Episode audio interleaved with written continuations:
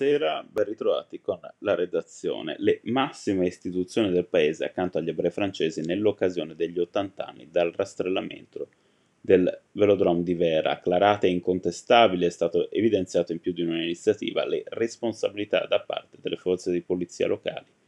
che si prestarono a quel compito, responsabilità evidenti ma negate per decenni, fin quando almeno a metà anni 90 promuovere una svolta fu l'allora presidente della Repubblica Jacques Chirac. La Francia, patria dell'illuminismo e dei diritti umani, terra di accoglienza e di asilo, la Francia quel giorno compì l'irreparabile, mancando alla sua parola, consegnò dei suoi cittadini ai loro carnefici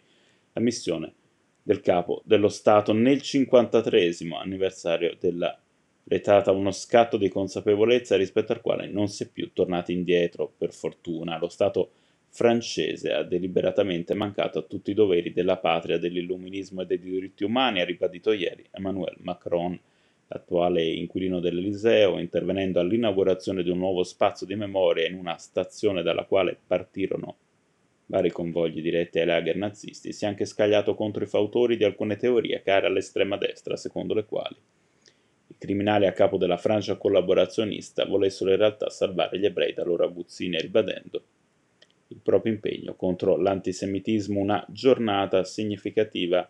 anche per Elisabeth Born, neo prima ministra di Francia in carica da maggio e figlia di un sopravvissuto alla Shoah di origine polacca che fu deportata da Auschwitz insieme al padre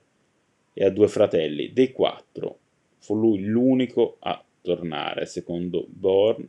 in quei giorni di luglio del 1942 la Francia ha perso un po' della sua anima.